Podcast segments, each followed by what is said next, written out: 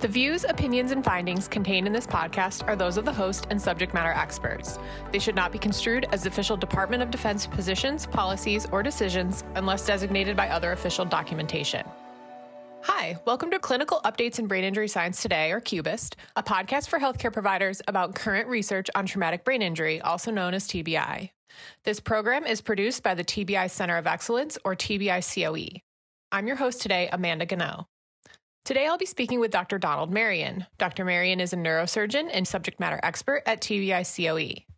Don and I will discuss a study entitled Health Conditions Among Special Operations Forces versus Conventional Military Service Members, a VA TBI model system study by Amanda Garcia and colleagues and published in the Journal of Head Trauma and Rehabilitation, October 2021. Hi, Don. Thanks for bringing this article to our attention. Could you tell us a little bit about this study? Uh, sure, Amanda. So, despite the high occupational risks of special operations forces, there has been uh, little data about their TBI outcomes, and no studies have examined their comorbid medical profiles and compared them to conventional forces. However, collecting this data is important for appropriately planning the medical care of these service members and veterans. So this study examined differences in health conditions between special operations forces and conventional forces with TBI that required inpatient rehabilitation. The investigators accessed the existing VA TBI Model Systems Database, or TBIMS, this database was created in response to a congressional mandate, Amanda, in uh, 2008 as a partnership with an existing TBI longitudinal database funded by the National Institute on Disability, Independent Living, and Rehabilitation Research, or the NIDILRR TBIMS. The NIDILRR TBI Model Systems database was created in 1987 to analyze the long-term clinical course of patients with moderate and severe TBI occurring in the U.S. Uh, this newer VA TBI model systems database specifically assesses the TBI recovery and outcomes of veterans and service members admitted to any of their polytrauma rehabilitation centers. In addition, the VA TBI Model Systems database collects information on all veterans and service members who have experienced a mild to severe TBI from around the world. So this contrasts a bit with the NIDILRR TBI Model Systems database, which only includes participants with moderate and severe TBIs and a few specified cases of mild TBI that occurred in the United States. Yeah, that's an important distinction. So you could think of the VA database as almost a modified version of the NIDILRR database that just focuses on the military. Is that correct, Don? Yeah, that, that's correct, Amanda.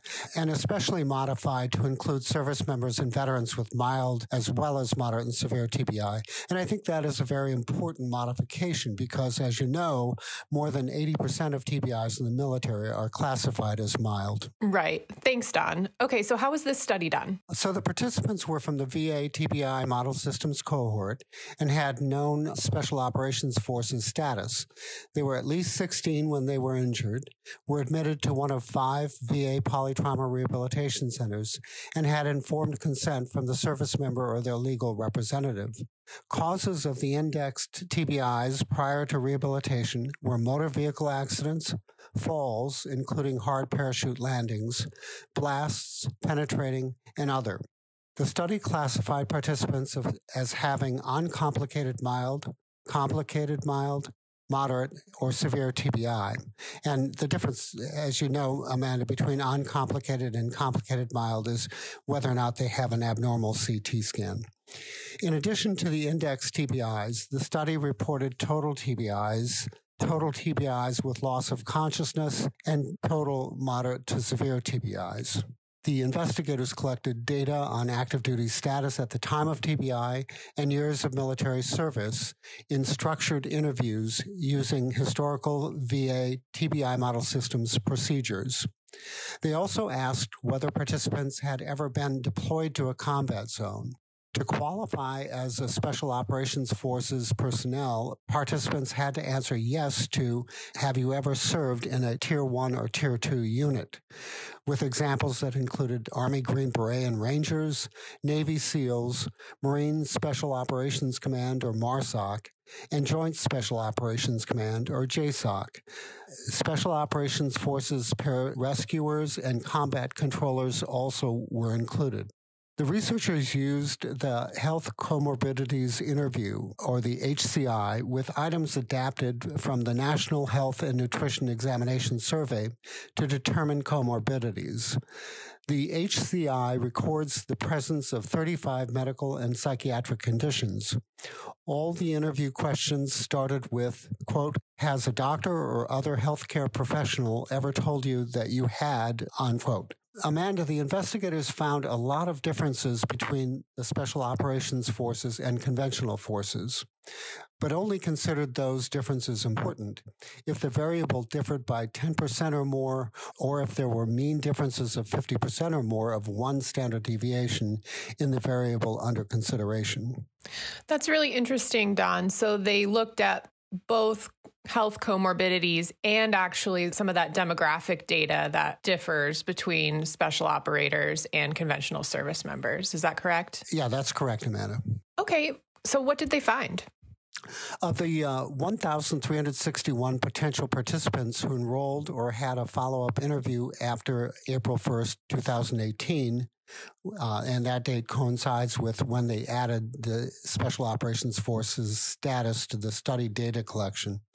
522 were eligible for the study, and 365 were from conventional forces, and 157 were from Special Operations Forces using the important uh, differences uh, defined before, compared to conventional forces, special operations forces were more likely to have a bachelor's degree or higher level of education, more likely to have deployed to a combat zone, and that's 93% versus 51% more likely to have been injured while deployed, and that's uh, 48% versus 14% in conventional forces.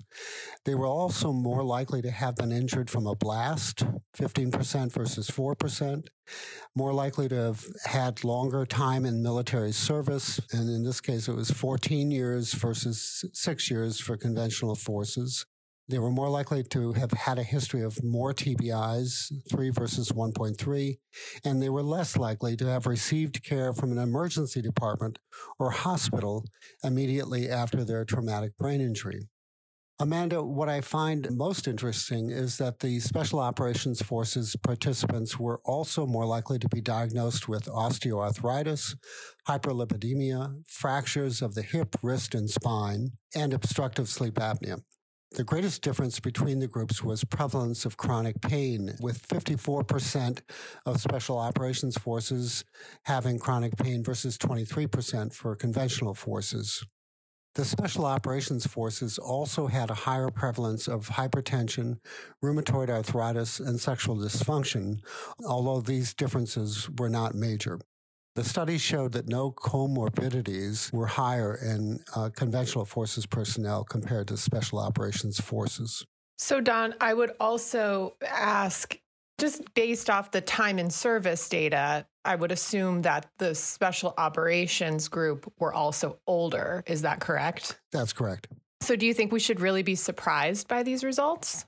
No, not really. Compared with conventional forces, special operations forces training has a higher operational tempo. The SOF members also have greater physical demands throughout their career and more frequently experience musculoskeletal overuse injuries. As I mentioned before, Amanda, special forces typically serve for 14 years as compared to only six years for conventional forces. Uh, so it isn't surprising that they have a higher rate of osteoarthritis, fractures, and chronic pain. Yeah, I agree, Don. I'm not really surprised by this data either. Um, what were the limitations?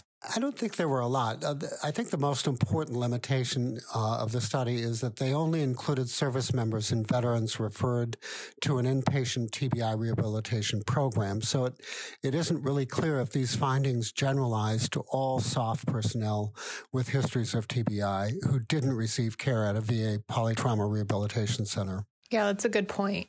What were the key takeaways in this study? Um, SOF personnel present with significantly higher rates of multiple comorbidities than conventional forces, but many of their comorbid conditions could be prevented with conditioning, rest, and education. Currently, significant changes are being made, emphasizing and investing more in conditioning, recovery, and nutrition within the SOF communities across all of the military branches. Future research should continue to examine the SOF population to determine whether these preventive health measures affect outcomes. Chronic pain was the most common comorbid condition and could be addressed with targeted behavioral health treatments. Because of pain as well as uh, obstructive sleep apnea, hyperlipidemia, and other comorbidity risks, SOF may benefit from routine comprehensive health screenings at predetermined intervals in their military careers. Yeah, I agree. I think that's important to keep in mind for these service members. We talked a lot today about special operations forces and TBI from a research perspective, but TBI COE had the opportunity to discuss it from an operational perspective as well. Next month, airing during Brain Injury Awareness Month, our sister podcast, Picking Your Brain, had the opportunity to speak with the host of Softcast, which is the official podcast of U.S. Special Operations Command about TBI and their experiences in that community. TBI COE Division Chief Captain Scott Cota is also co hosting that episode. So it's a really interesting conversation. I hope our listeners will tune into that. You can stay up to date on future episodes by subscribing to Cubist on iTunes, SoundCloud, Stitcher, or wherever you listen to podcasts. You can also find links to the articles we discuss and other relevant resources. Cubist is produced and edited by Vinnie White and was hosted today by me, Amanda Gano. It is a product of the Traumatic Brain Injury Center of Excellence, a division of the Research and Engineering Directorate of the Defense Health Agency, led by Division Chief Captain Scott Cota, Medical Corps, United States Navy. Thank you for listening to this episode.